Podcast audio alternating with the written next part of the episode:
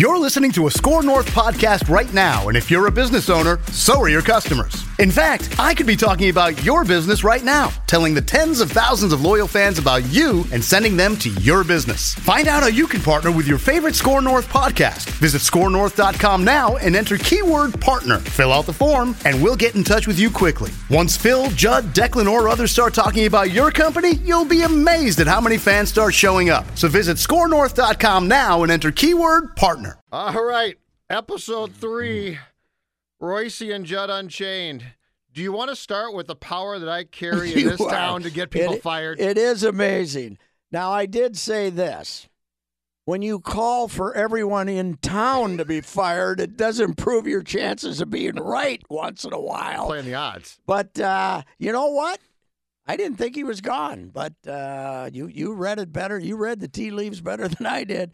John DeFilippo, who only a week earlier, Chris Collinsworth told us very insightfully, one of the hottest young coaching minds in the NFL and probably going to get a head coaching job, got fired today because of a couple of fourth and one calls in that game yesterday, right? Oh, a third down too. What they were what two of whatever on third, two of ten or Yeah. whatever on third. Oh, and two on fourth down. You listen. The easiest guy to read in this town. It's not even Zim, close. yeah. is Zim. And when Zim gets up after you've lost what at this point now three or four, but when Zim gets up after the previous two defeats and hmm. blames you, Yeah, You're yeah, done. He basically said what we could have blocked better, we could have done this better, and we could have had better plays or something like that. What a beauty he is! can't help himself. But he's now on probation. You know what?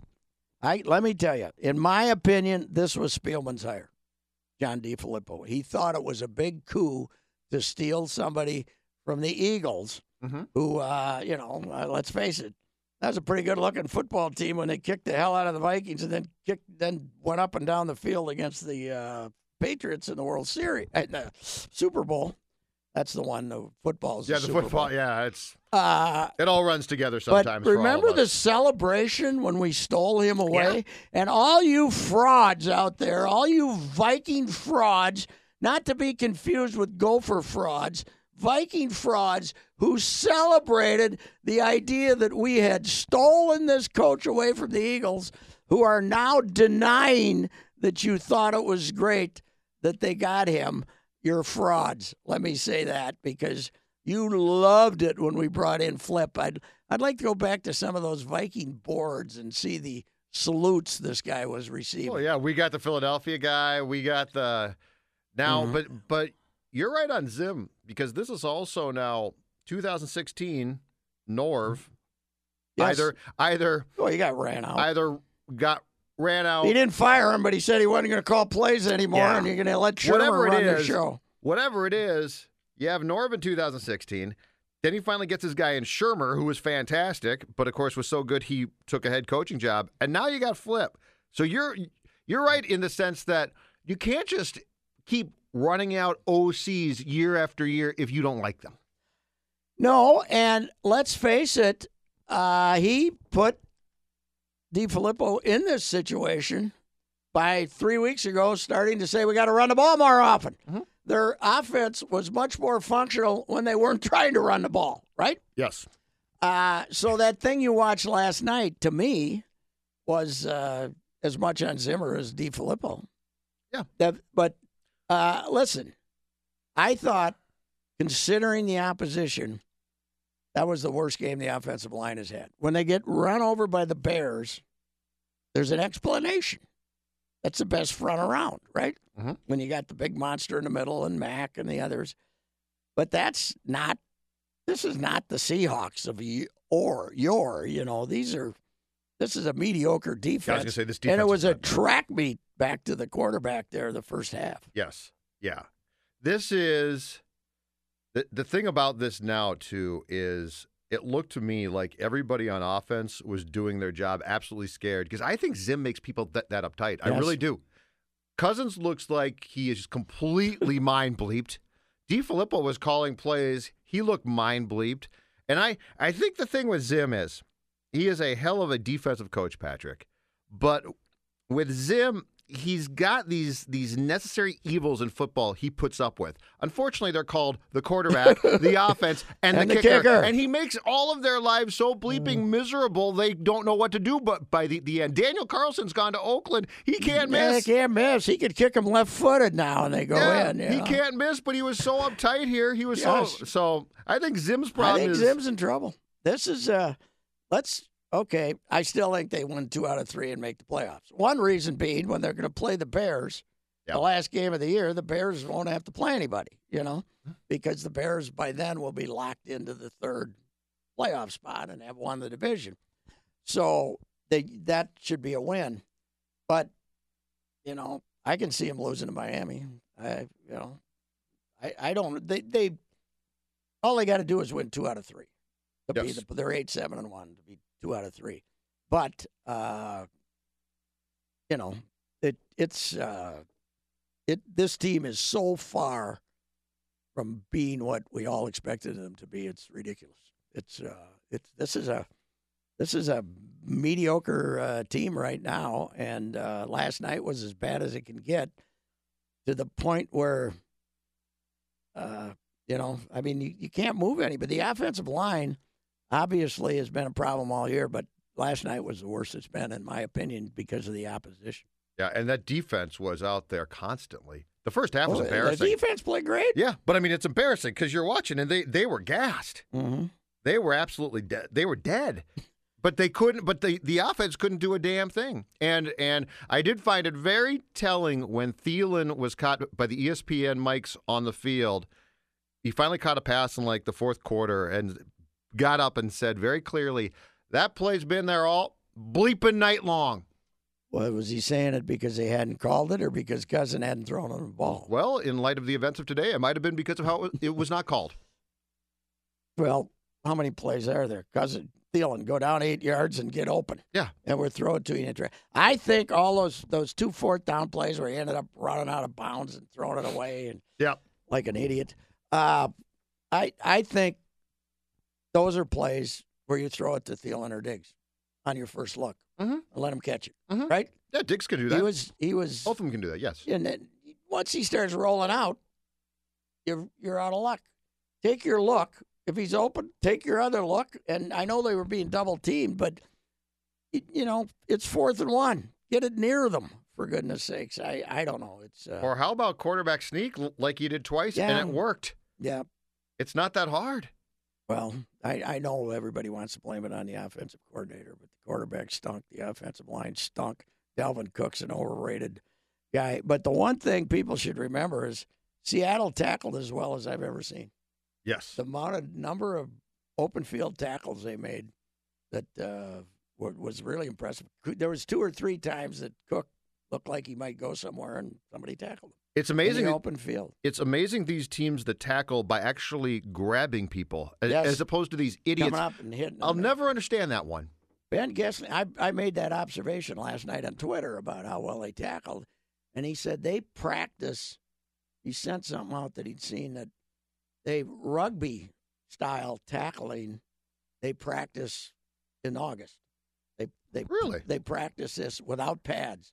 Okay. They go out there and they play rugby and practice grabbing people and pulling them down, and they did that. And that works. That's the incredible thing. Instead of I come up and bowling ball myself Yeah. off you and, And- I bounce off you and you go for 10 more And yards. by the way, that's what they're trying to teach in high schools now too. Is that kind of a grab and roll? you Yeah. know, kind of kind of style. But they did a great job tackling. But uh, I don't know. I mean, that defense. You can't play Russell Wilson any better than they did. no, they were they were great. Yeah. But y this team, this franchise is incredible. But wait, now okay, now if Stefanski Yeah. has a good game against Miami, it'll, ah, no. It was all Flip's was- fault. Yeah, it was all Flip's fault. Oh, He's- Ventline will start with that observation from I think, somebody. I think it was uh, it was either Jim Lee Howell or Allie Sherman with the New York Giants in the 1950s. He had Landry on his staff, and I can't remember who the offensive guys were, but Landry was his defense, and he came up with the name coordinator. These guys are coordinators. really? It's the greatest stroke of genius in history because now, as I said, Don't blame me. I'll fire you. Don't have to fire me. I'll fire him. it's the greatest invention in the history of man. Coordinators. Zim takes no responsibility for being pathetic. You know, Fleck now gets no poss- no responsibility. You're right on this one. for giving up 150 points to Maryland, Illinois, and whoever the hell else it was. Yep. No responsibility. It's the coordinator. Now we got Joe Rossi. He's the greatest defensive coordinator ever.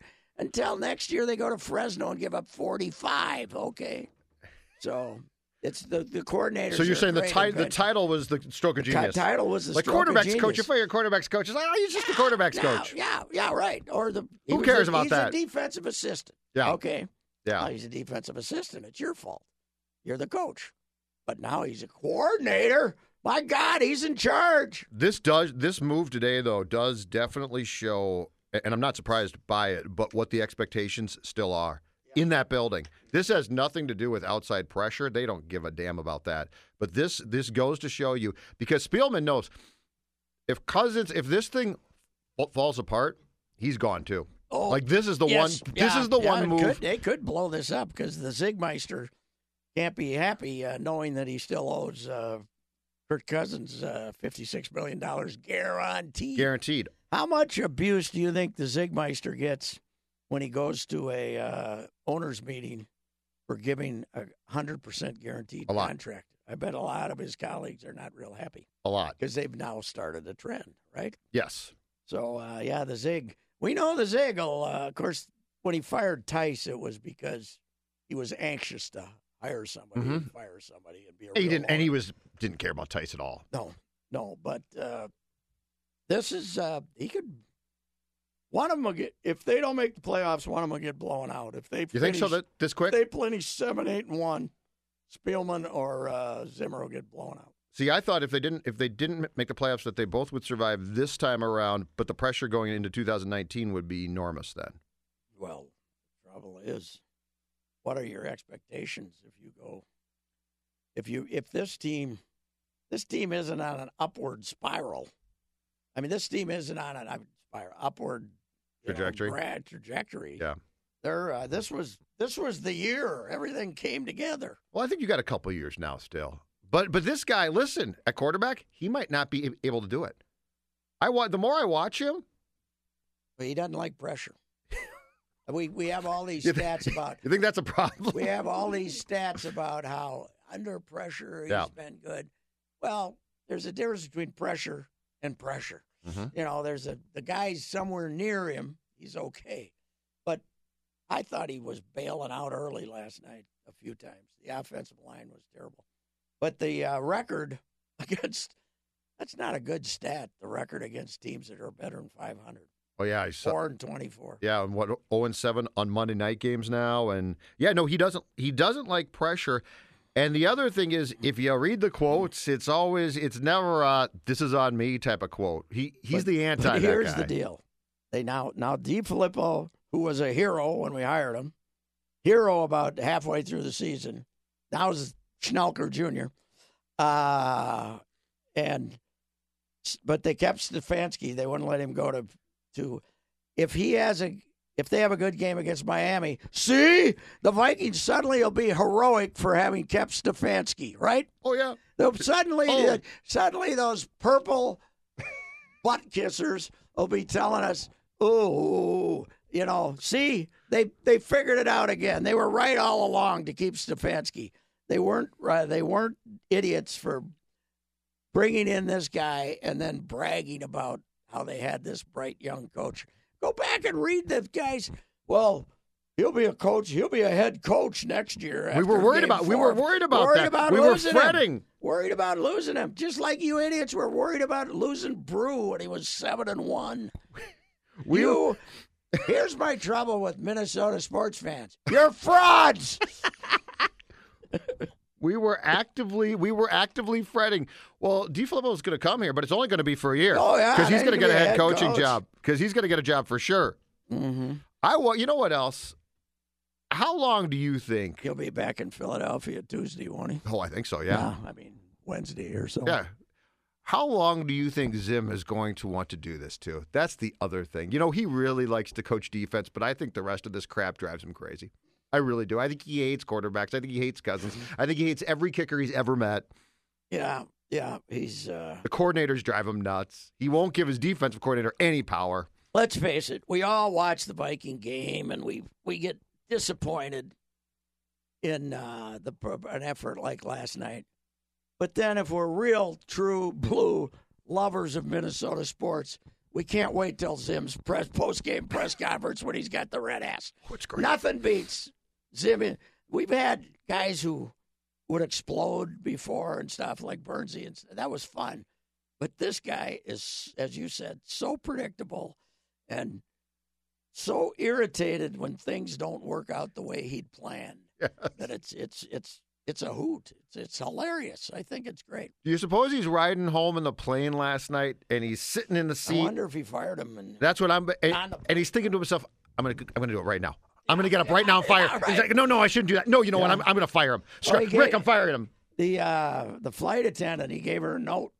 said, "Give this to that guy back there. You're Didn't say- fired." he didn't say guy. You're fired, Zim. He was three. Probably didn't tell. I bet he was sitting next to Spielman on the plane, oh, and three shards, trying to. I got it. three I, red wines in too. I guarantee you that Spielman didn't want to do this. No, no, no. It's Rick an- doesn't like. It's an embarrassment. No, Rick doesn't like this type of thing. No, because he was a hero for bringing him in, and now he's an Yeah. idiot. Now I don't know. I I wouldn't be surprised if they both were involved in DeFilippo being hired because I do think that Zimmer's main goal with this was to find out what the Eagles did to his defense.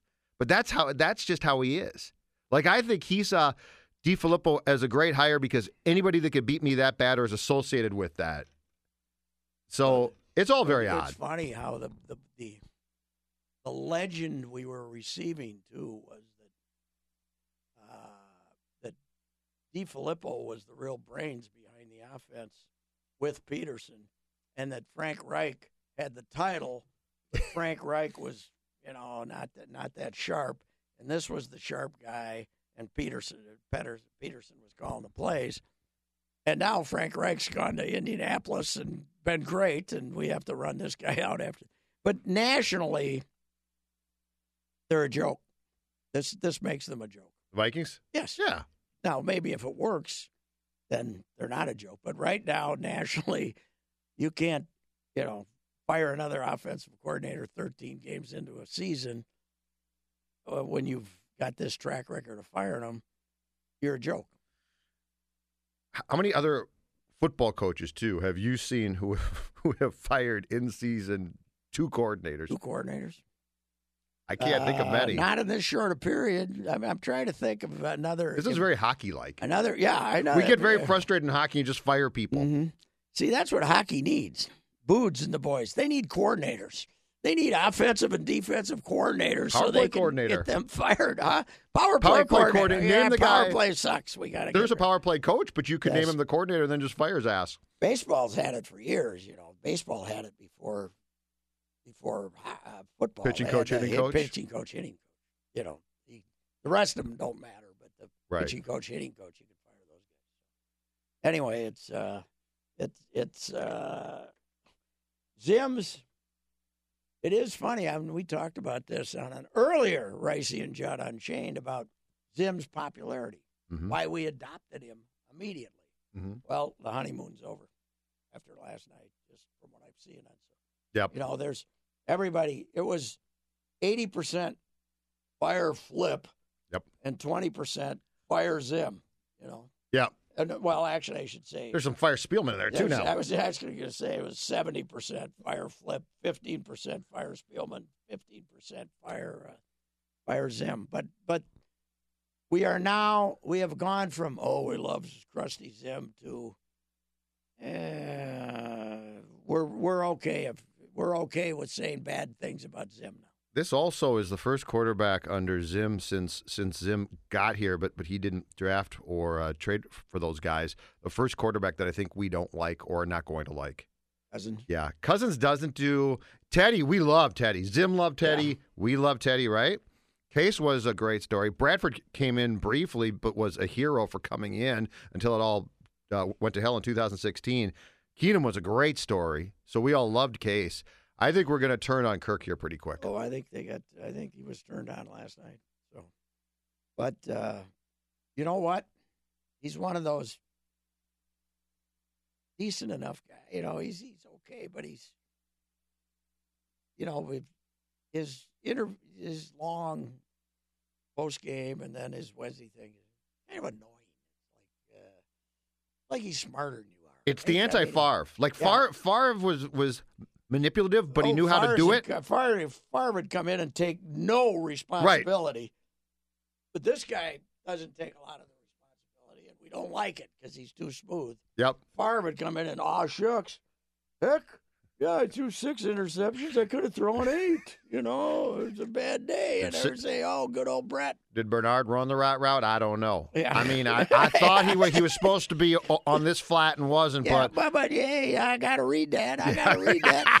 I, I, I'm taking full responsibility for nothing. But you're right. Kirk has the Kirk has the I'm really intelligent and I'm going to tell you something. I mean, his thing last night, I think it was about Diggs and Th- Thielen and about how he couldn't throw him the ball because they're double covered and I can't do it. Is the biggest bunch of BS I've ever heard. Because you saw shots where Thielen's wide open. The Diggs made one of the great catches Yeah. of all time. I mean, they were going to call pass interference. They hadn't thrown the flag, but they would have thrown it there if he hadn't caught it. Uh, but uh, that was a fantastic Oh. catch. But yeah, well, he. I think, as you say, he's managed to irritate his two-star receivers too. Right? Yeah. Diggs. Yeah, Diggs didn't talk after the Patriots game because he was so PO'd, and then he talked last night, and I saw he said basically said it's the same old bleep. Mhm. That's never a good thing when you get receivers saying that. No, but uh, you know, it's uh, it was a, it was uh, of their uh, dis. Well, Buffalo was obviously where'd that come from game. Right. Was last night was awful. Yeah. just too bad they didn't get shut out. They really deserved. Well, they really did. they deserved it. They really did. Yes. I- and I by the way, ca- he was over count- the line of scrimmage. I don't care what anybody says. You can't Oh, be a, the- you can't be a step and a half over the line and put your arm back here. I think as long as the last foot's back there, you can Uh, drag that. You can drag that. It, that's not a touchdown either, though. So No. who gives a crap? Yeah. And, and oh, and that's the I just like That's the- having a. When you play like that, you should have. When people refer back to your last time you got shot out, it should be that. it game. should be that. Yeah. Yes. Yes. I want to see the stats on Cousins' padded stats as well. You know, because he put up Oh, some oh, stats yeah. again last night that were absolute BS. Somebody had those today. I thought I read those. That if you take away the last five minutes, if you take away Oh, somebody. garbage, Okay, good. if you take away find those. garbage time, it's uh, it's pretty uh, pretty uh, mediocre. All right, where to next on Unchained? Harold Baines. Uh, well, I mean, it's up to you, but well, I think we uh, should commit these to the these thoughts to the record. You know, one thing I was thinking about uh, when before the abomination started last night was the early years of Monday Night Football.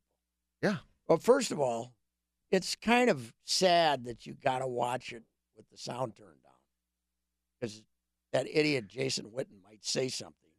So I, I, I got to listen to it with the sound, and then once in a while I got to turn it up to if they're explaining something that happened.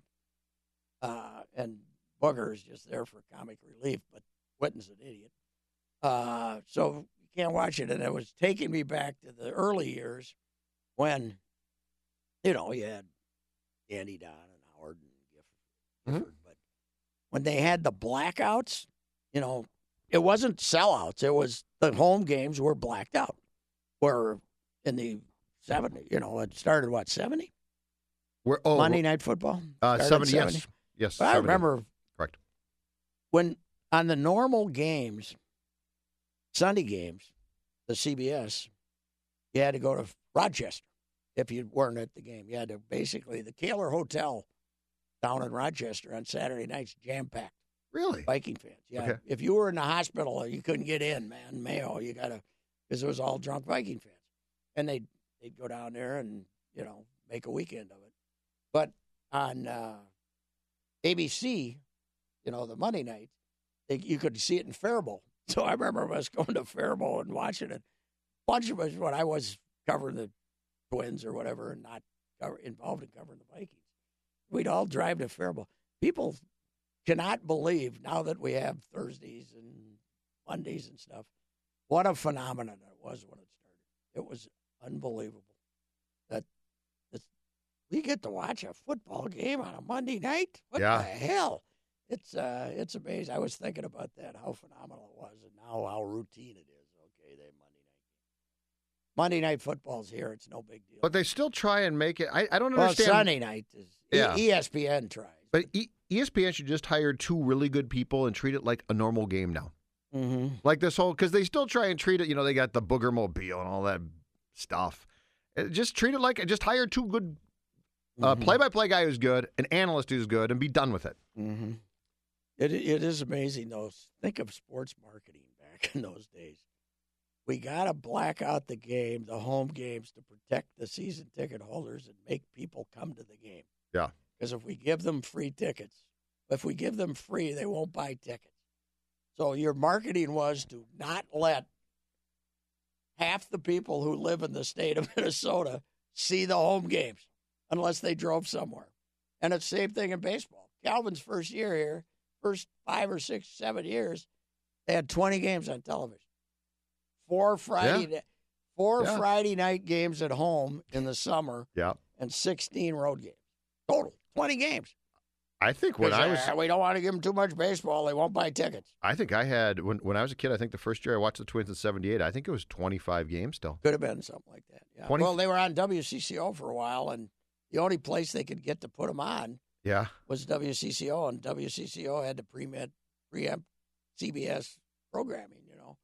So during the summer, is you know that they, they didn't have. Yeah, it was. It's amazing how sports. Now we get mad if we don't get to see a summer league basketball game, you know, or a, Yes. is that game on TV? Oh, and if a Twins afternoon, the Twins can be Oh, yeah. two and 25, Yeah, and if year- a Wednesday afternoon game is blacked out, we all Last get year, you off. wouldn't. People wouldn't go to the game if you gave them free everything. But if you Thursday night, Thursday afternoon game in August wasn't on TV, why isn't this game on TV? So I can't watch it. I wanna. I wanna have the opportunity to not watch it. you know? well, I was gonna say you could get a lot done without bothering Mm-hmm. with, with the Twins game. So so the games were blacked out though. Blacked out. They were not- Yeah. And then now a few years was later, a it became rule. sellouts. Okay. The sellout rule. But there were three or four years there. I think all through the '60s. And when Monday Night Football started, it was still a blackout. And I think that was 70 It was something or for sure. 70, Yeah, 71, 72. It was still home games weren't on TV. you're right. That is a remarkable Yeah. marketing. I can't remember if they put standpoint play. playoff games on. Maybe they did home playoff games, but uh, but they, you know, I remember driving to. Why the hell else would we driven to Faribault? That had to I be quite. driving That had to to be quite the drive home. By the way, Huh? I said that that had to be quite the drive home back in the day. Yeah, yeah. We won't get into that. You weren't. There weren't big signs on the road saying "Stay sober." Uh, well, part of it was there weren't that many cars. it was easy to avoid. Fewer It's cars. not. I'm not proud of it. Okay, I'm Jonathan Harrison producing. Royce, there were fewer cars. That's why it was better. There- well, hell, 35W didn't open till when? Right about then, late 60s, maybe. Yeah. What, what was the what was the drive back to Minneapolis before 35W? Uh, Portland Avenue, Oh, for a lot of it, you know, Oh, Portland God. Avenue, and then so it was, uh, yeah, it was uh, interesting. Anyway, Yeah. it was Monday Night Football. Man. Sorry about that It was a big deal. Yeah. Uh, winter meetings. Uh, What's going to happen Eh, Nothing. again? They aren't going to get any. I'm just. There's only one thing I'm worried about is they're going to, because they because they want to draft a Rule Five guy. They'll take my guy Willians Astudillo off the uh, 40 man, and I'll be very upset.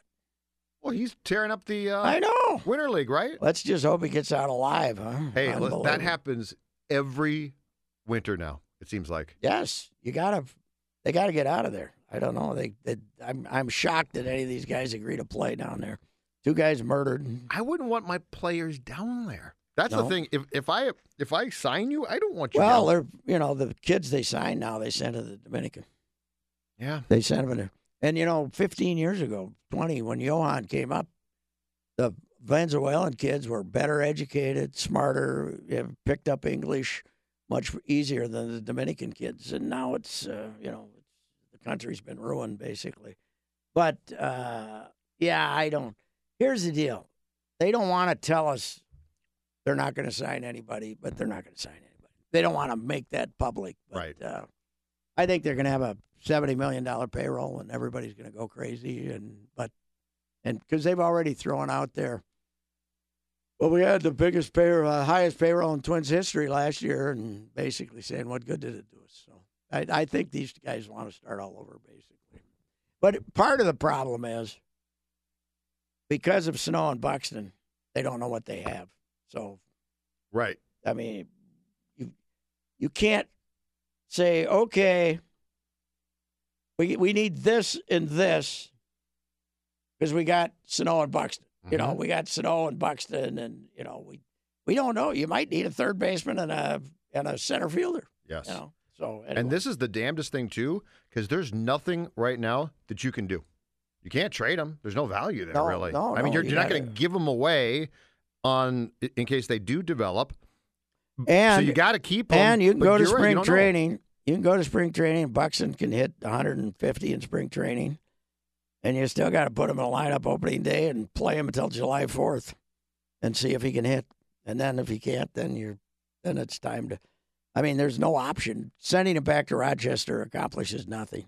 Right. Right. I mean, Yes, can he hit or can he? But I, I, Right. I, I was talking to Derek earlier today on the other podcast and said, I got worried about him in spring training. You know, spring training doesn't count, but he had two good months to end 2017, and he was the same bad hitter in the, all the exhibition games that he had been previously. And it just said, I said, okay, what the hell's going on here? Why is he back to being what he was?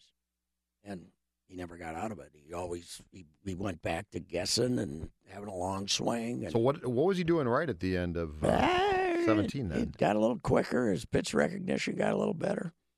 And, uh, you know, I, I don't know. Maybe he was guessing right because he's a flat out guess hitter, man. He takes that first pitch fastball down the chute, as we say. Yeah. And then uh, then he fouls the next one off and he's 2 0 2. And then he chases, you know, you can throw it in the next batter's box and he'll chase it.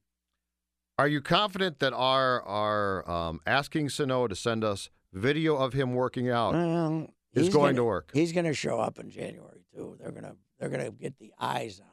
Yeah. But it's better than taking his word for it. I can guarantee you. It's better than the year they were moving him to right field. When was that? Fifteen or sixteen? He came up in fifteen. It was 16, right? fifteen. He came up. Yeah, and so was 16. good. Good as a, in his natural position. Yeah. DH. He was good. Yeah. And in 16, but he gotten, fif- he gained 15. He's Mhm. gone, he was up in the 270s. And part of the reason the Twins moved him to right field, in addition to signing the dangerous, the ever dangerous Byung Ho Park, was uh, they thought that that would encourage him to get in shape. Yes. No, all it encouraged him to do be was a fat right fielder. Yes.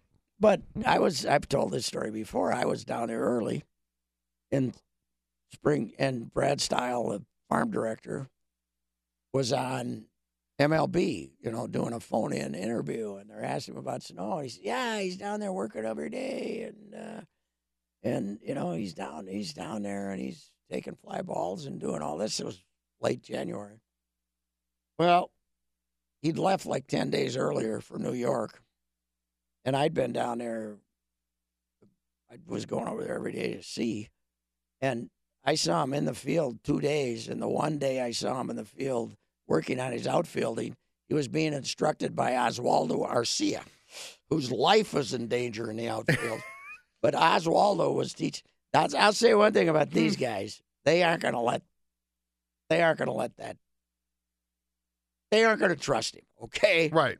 They're going to Right. they're to put eyes on him. Well, then And- they and- should. Yeah, I know, and so should have the previous administration, but they didn't. So, I I think in that case, these guys are, you know, they're on top of things much more than the previous administration. Whether they know what the hell they're doing is another issue. When you so when you watch Sano at the plate, and he because because he came back in July in decent shape, I thought for him Yeah. and struggled. Couldn't hit the fastball. Is there is this all fixable with him? Like, like what happened here? Don't Because, um, unlike with Buxton, I swear to God, when he came up, I saw a guy who he Oh, struck he had out, bat speed. but he had an approach too. But I thought the- he had. he had great pitch recognition when he first came Okay. out. Remember him?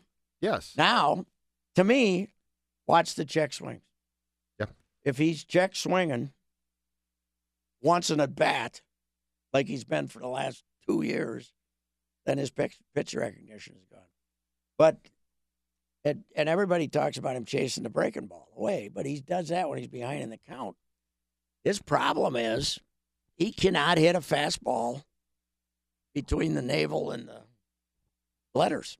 He he can hit the ball down. He can hit the, like a lot of hitters, more like a left-handed hitter actually. He can hit the ball down, Mhm. but he he is no longer can catch up to the the high fastball. And, and I mean the 95, 94, not 98. Nobody can catch up to that Right. but he's I, I don't know how he I think you know I, I don't know his pitch recognition's got to get back to what it used to be. I remember the last month of his rookie year Yeah. when he I mean after being phenomenal for 2 months Yep. he started trying to hit every ball 700 feet. That's when it all started. But is that an adjustment That's by when it all opposing teams, started. or is that just on him? I think it's uh, well, modern velocity is, you know, he's got to he's got to get a pitch he can hit. You know, most of those 900 foot home runs he hit were bad breaking balls that the guy left in the middle of the plate. Everybody's talked about, oh, he's terrible on the slider. Well, he's terrible when he chases a slider, but you throw him a bad slider, he's going to kill it. Right. But that's, you know, Kirby Puckett used to call those gifts from God, those bad breaking balls. I don't know. He's he's got a better swing than Buxton, but if he keeps being late on the high fastball, then I don't know. But here's the deal. So you got uh Sano striking out 200 times. Mhm. This Cron guy, he's not a strikeout machine, but he strikes out Yes. uh, you know, uh, Tyler Austin, if he's going to play, I don't think he will. He strikes out. What are you, what are you going to do if you're Who's going to get on base? Mauer. Everybody's oh well, yeah, good. Who's going to get on base? All right, but here's, Who's going to get on but base? But here's my question. They don't have you. any on base guys. But guys. here's my question: Are they that concerned about that right now? Because if you're right and they're, they're going to take this payroll down, are they that concerned? I don't know what they're concerned about. Right. As I say, I Well, like, like, I like I like like them as be- guys, but they're a mystery to me as to what they're going. Well, they've got some type of play in mind. They have a plan. They, they've got some type of plan in mind here, and it definitely got screwed up by 2017. Oh yeah, It Yeah. got screwed up. Molly, in the middle of September 2017, was telling friends that he thought he was going to be fired. Yeah. And then they made the playoffs. Right, but and when then he became manager of the year, and they had to give him a three-year contract. but when you make the trades they did at the end of July at the deadline that year, oh sure. you have no intention if you're the no. front office of of No. winning baseball. Well, games. they were five games behind the Royals. Yeah. The Royals kept everybody. The Royals said we're going to give it one more shot, and then went in that tank, and suddenly the Twins were forced to make the playoffs Yeah. by playing. Well, they had they were twenty and six that month. By the way, But here's another Yeah. case of that the new velocity in baseball. Dozier, Dozier can't hit that high fastball either. He he, he used to kill it, but but Buster told told us this in May or June.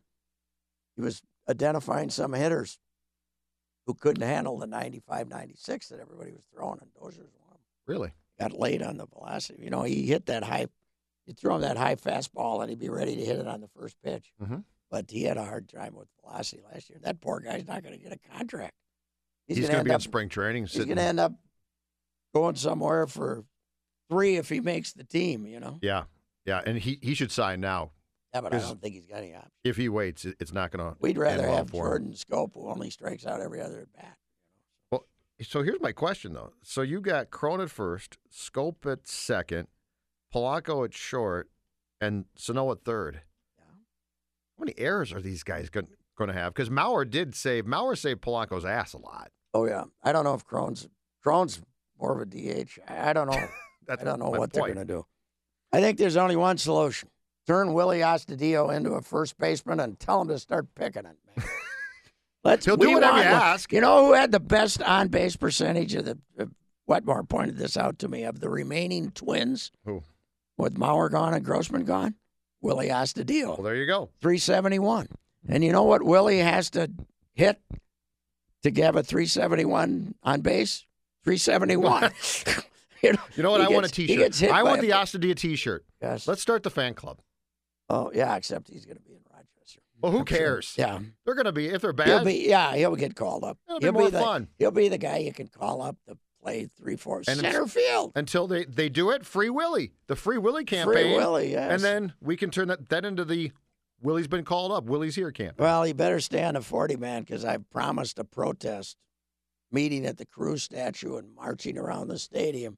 And it's cold at this time. yeah, I was going to say you might have bitten off a little might, I more. might be. I might be a one man protest, and I got a bad knee. I'll be limping around Bring there. the grandson. Tell him it'll be great fun. Yeah, maybe he'll come along. All right, you got to give me the at, least I quick the Baines, the Harold Baines thing. Come on, It's a brutal. It's terrible. It's it's. you're uh, a voter though. You're It's an embarrassment. Uh, we gave him six percent of the vote. This is not the writers. It's not our fault. Uh, this is an embarrassment to the Hall of Fame. He was a good hitter. Uh, he was a DH for years. It's. Uh, it, I'm sure the Hall of Fame is embarrassed, and uh, I don't know what to tell you. I, I beyond that. But here's my question. everything we. Everything we as writer, we have the toughest standard in sports for making the Hall of Fame, and this was just they took a big bag of horse crap and threw it right in our faces. Mhm. This guy should not even be considered. When you only get when your highest level of voting is six point one percent, you cannot be on the ballot. And I don't know what beyond that. I don't know what to tell you because you know the the bad thing about it now is he's going to get more ridicule for being a Hall of Famer than for not getting not you know he, he was a good player, good hitter, but it's ridiculous. I, I don't know what else to tell you. I guess my question though is, as a guy who's been a voter for a long time, what's the purpose then? Like if you have Yeah, the standard, yeah, like if you have this standard, which They- is great, I would hope the baseball writers will take some action today at the uh, or tomorrow at the uh, annual winter meeting meeting out in Vegas and protest in some way that these guys remain on the. We've done that in the past have you? and try to get them to have to attain a certain level to Because if you I look at know. this now, Mauer but, but, has but to it's walk but in. it's yeah. I Well, Mauer's not. I don't think the baseball writers are going to change their standards. So these guys are all going to have to wait. You know, and they'll just get in through the, it, unless they change these Yeah. committees again, which they've done Yeah. before, right? but but you know he's sitting there now like a. You know, I mean, what do you say to Fred McGriff? I've never voted for Fred McGriff. Right. You know, what do you what do you say? I sure as hell hope Edgar makes it this time. Because I only started voting for Edgar three because I'm very light on DHs. You know, I don't In closers, you said, right? yeah, closers and DHs. The closer numbers don't do anything. Mhm. I mean, if you were fantastic and unhittable, and fine, I'll vote for you. But if if you got 400, say, I mean, who's the record holder? It's Bobby Thigpen had 60 or something. Yeah, like yes, White know, Sox or something. Uh, that doesn't do it for me. But uh, yeah, it's uh, but only because of Tom Kelly did I start voting for Edgar about four years ago because he thought he was the best hitter, you know, as tough a hitters they've ever faced. Mhm. And I always thought that. I guess I was just had it affirmed by that. And I, I've always said as a voter, I, I reserve the right to change my mind, you know, and and I've done it on him. I think he'll make it this time, and I hope he does. Because can you imagine? Harold Baines got in, and Edgar did. You idiots! yeah, We didn't vote in Edgar. but people, but you're right. People aren't going to. They're not going to differentiate. No, but I think the, you know, the Hall of Fame has kept changing the rules for these veteran committees, and they keep trying to get it right, but they've never gotten it right. Well, this is an all-time swing and a miss. Oh, it's And and what the, the Baines committee had 16 people on it. La Russa, who managed Baines, was on it. Was it Schuerholz that had an association? I saw three names of people that were strongly And- associated with and- Baines, him into voting. and said yeah, and said that he, he should be in, and they did it, and it's really Too bad. Um, And you know what? Yeah. There's a bunch of guys in the Canton Hall of Fame that are, you know, Gene Hickerson. Okay. Yeah. Wow. Uh, but they don't get the abuse. Baseball, for some reason, is the is the one people care about. because it's held to People a, don't care about baseball anymore, but they care about the Right. Hall of Fame. because they care about statistics still. Well, they care about The war. history of the He sport. had a war of 14, and this guy had take your war, go into a private room, and place it where the sun doesn't shine. Okay. Willie Mays had a very good war. Yes, he did. He- I was shocked that the all-time great leaders in war were like Aaron and Mays, because before that I had no idea they were good players until I saw their war. I had no idea. You were a big Pumpsy Green fan Oh, before yeah, that. right. Oh, Pumpsy was a great Pumpsy. player. In fact, I would have Choo Choo Coleman. I would have, I would have voted for Pumpsy for the Hall of Fame just because he got off the team bus with Gene Conley to go to Israel one day. They both had uh, way back when. I'd have to look that up. Really? You know that Pumpsy Green was the first black player the Boston Red Yes. Sox ever had, and it was what fifty nine? Yeah. Former Miller, by the way.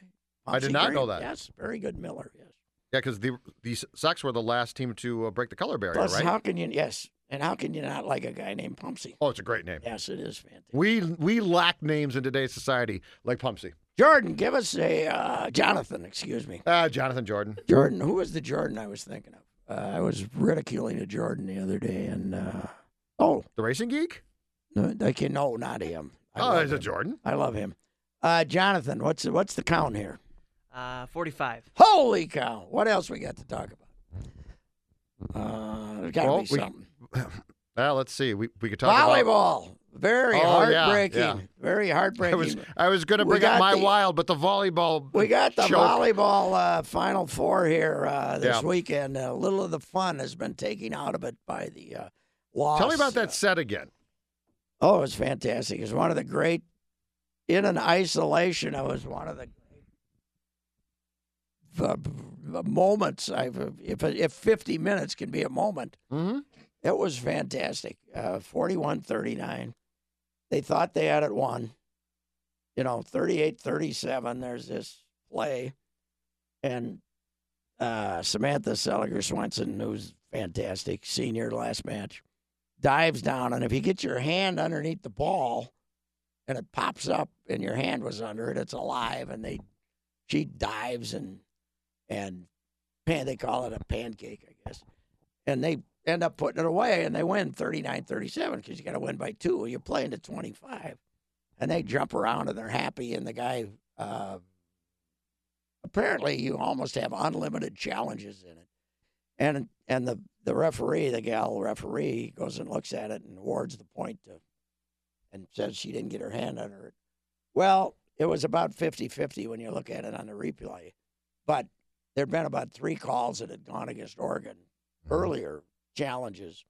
So I got the impression that she didn't want to end the match, you know, knowing that she'd be accused of being a homer or something like that. And so then they end up losing 41 39, and they're just flat as hell in the third set. And they ended up getting beat. But, uh, yeah, it's, uh, I mean, you can't flat out say they, you know, they somehow got robbed because it was 50 50.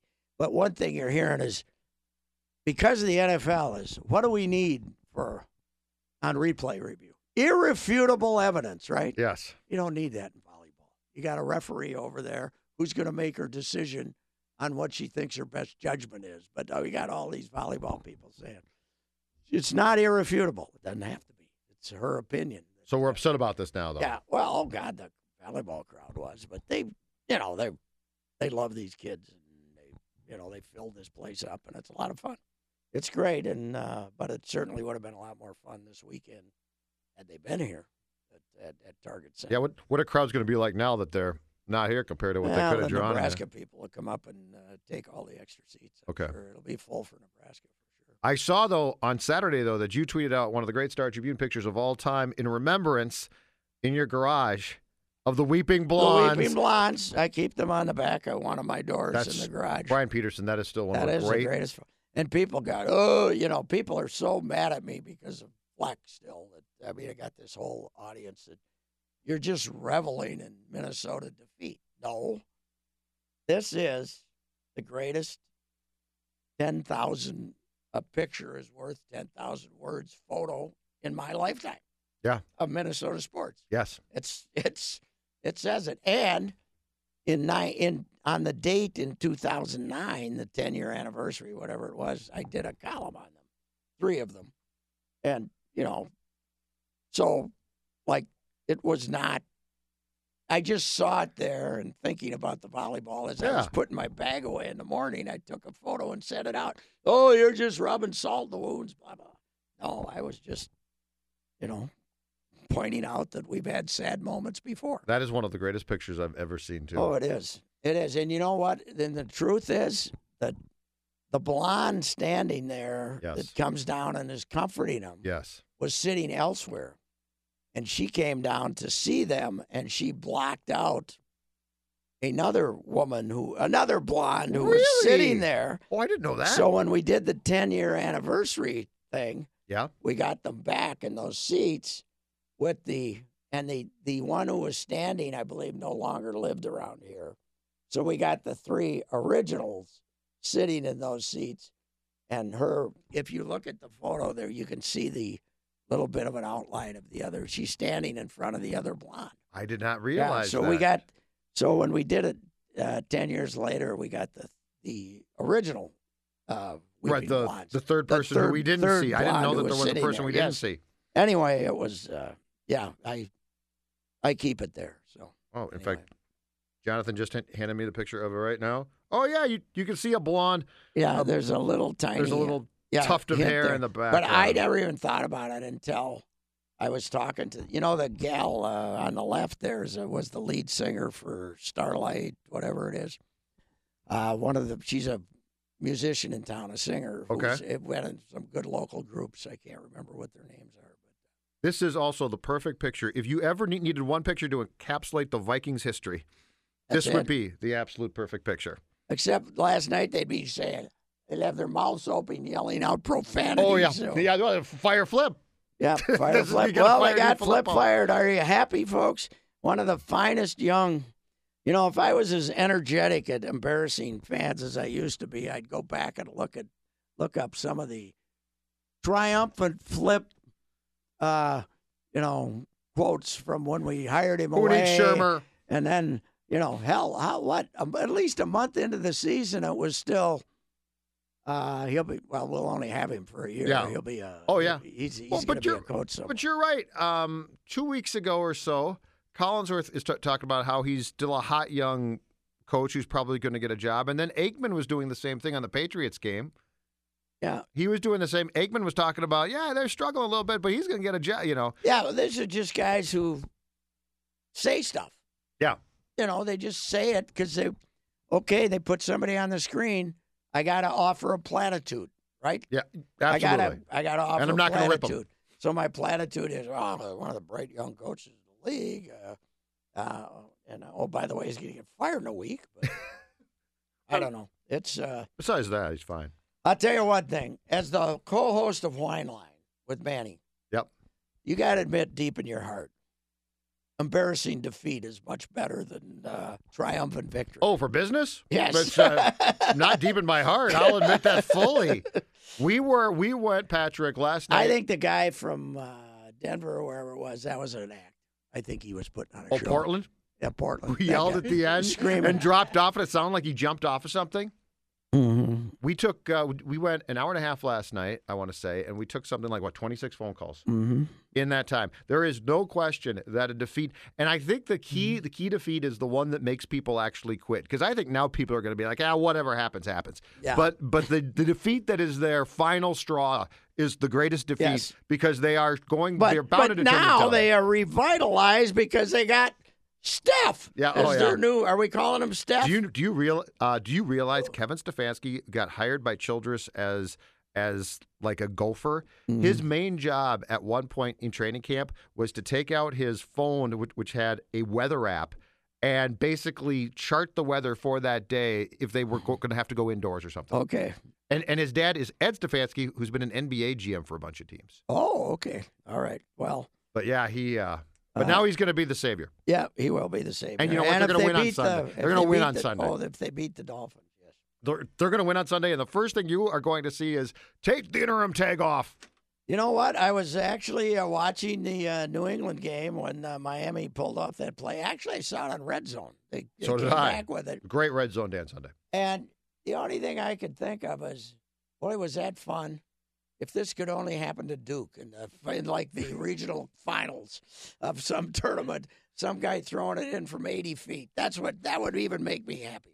What a quinella that would be, right? What a what a what a parlay that would be if uh, we could. Costing Duke a chance to get to if U.S. Bank Stadium. Yes, yes. I don't want them there. I, But- I do not want them. You know there. they're coming. Oh God, yes. They're, they're so much better than everybody. They own, you know, the last the two we had at the Metrodome, they won them both. Yeah, 90, Disgusting. 92, right? April 92? Absolutely disgusting. Did, did wait? did you hate? Did you hate Coach K in '92 yet, Oh yeah. or did you hate No, for him? no, no, no. I just wanted him to lose. My whole thing with Duke goes back to when they played Louisville in the final. Mhm. And they had Jay Bilas, who grew up down the street from Tracy Austin in Rolling Hills, California, a rich jackass with a, you know, and all the other, all those other guys.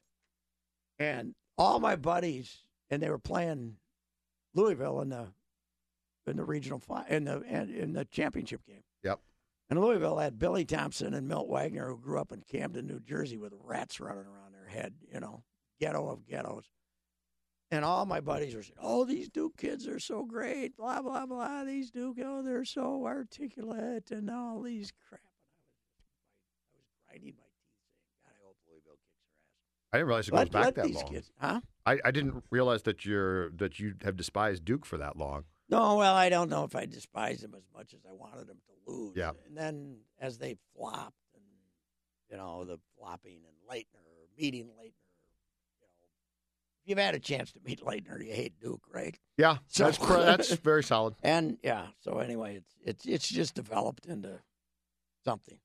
People think it's a bit, but it's it's part bit, but it's part. It, it's grounded in a real thing. Yes, yeah, it is. I it had its roots it. in some real Yes. hatred. Like when he coached the Olympic team, I always voted for the Olympic team to lose. So, you know, oh, Okay, as a as a friend of mine once Yeah. said, who hated friend of mine who shall go nameless, ended up in a Spanish prison because he was over there on vacation, baseball writer, and he was had some drugs, and he got he got ended up getting arrested. happens to everybody, John. Covers the Dodgers, and he's in Spanish prison. Okay. Lasorda, he's covered the Dodgers. Lasorda calls Sinatra. Yep. Sinatra calls the prince or the king and gets him out. But but he spent some time in the in the Spanish prison. And we're, we're walking in together in 84 and the US is, you know, that Knights team. Which was as good as a pro team. If you ever seen that roster, it's unbelievable. Jordan and Ewing and all of them. anyway, we're walking into the forum before the gold medal game, and the guy looks at me and says, I hate Bobby Knight so much. I hope Spain beats him. and he'd been in prison, and that's you know that's uh, that's like me uh, when Krzyzewski uh, I like the when story. Krzyzewski coaches. I Lasorda really- calls Sinatra, who Sinatra calls the king calls King Juan Carlos, and they get him out. It's a that's a That's a that's a nice connection. that you know when you come back from that. And you're covering the Dodgers. You're going to say good things about Lasorda. You are, yes. I was gonna say. you got the you got La, Lasorda's got you in his pocket. the analytics say Tommy's right every time. If Yeah. there were at the time Yes, analytics, right. they t- you know what? Greatest manager in history. Move the runner over at every chance you get, Tommy. right. Yes, Good for you. That's right. So anyway, yeah, that's it. Unchained. Unchained. Yeah, we'll. uh I don't know. Well, give we me got- something. You got something? Oh wait, positive Pat. Yeah, you got. What do we do with positive Pat? Well, you tell me.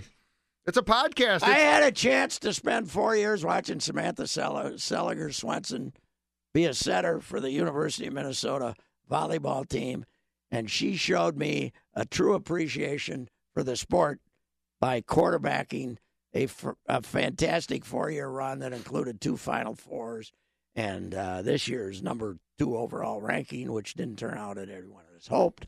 But that's a positive, positive Pat point. And, uh, Well, that's it for him. And, and my now. other positive, Positive Pat just my left. other- my other positive Hold Pat is congratulations to Judge Zulgad for being ahead of the curve on firing Flip. I was listening last night uh, at 11 o'clock. What time did you guys come on the air? 10.30? Uh, 10 o'clock. 10 o'clock. 10 o'clock, yes. At 10.02, you were calling for the firing of Flip, and you won. Did so, it take uh, me that long? Congratulations. Oh, Christ. I thought I was hoping I was doing I, it. s- I thought you had gone completely nuts, but you were right. So that's that's what positive Pat has to say. Okay. Unchained. The rest of the show has pretty much been unchained, Unchained? wouldn't you say? I think it's been very much unchained. Okay, so we're done. All right. That's what you're telling me. Bye.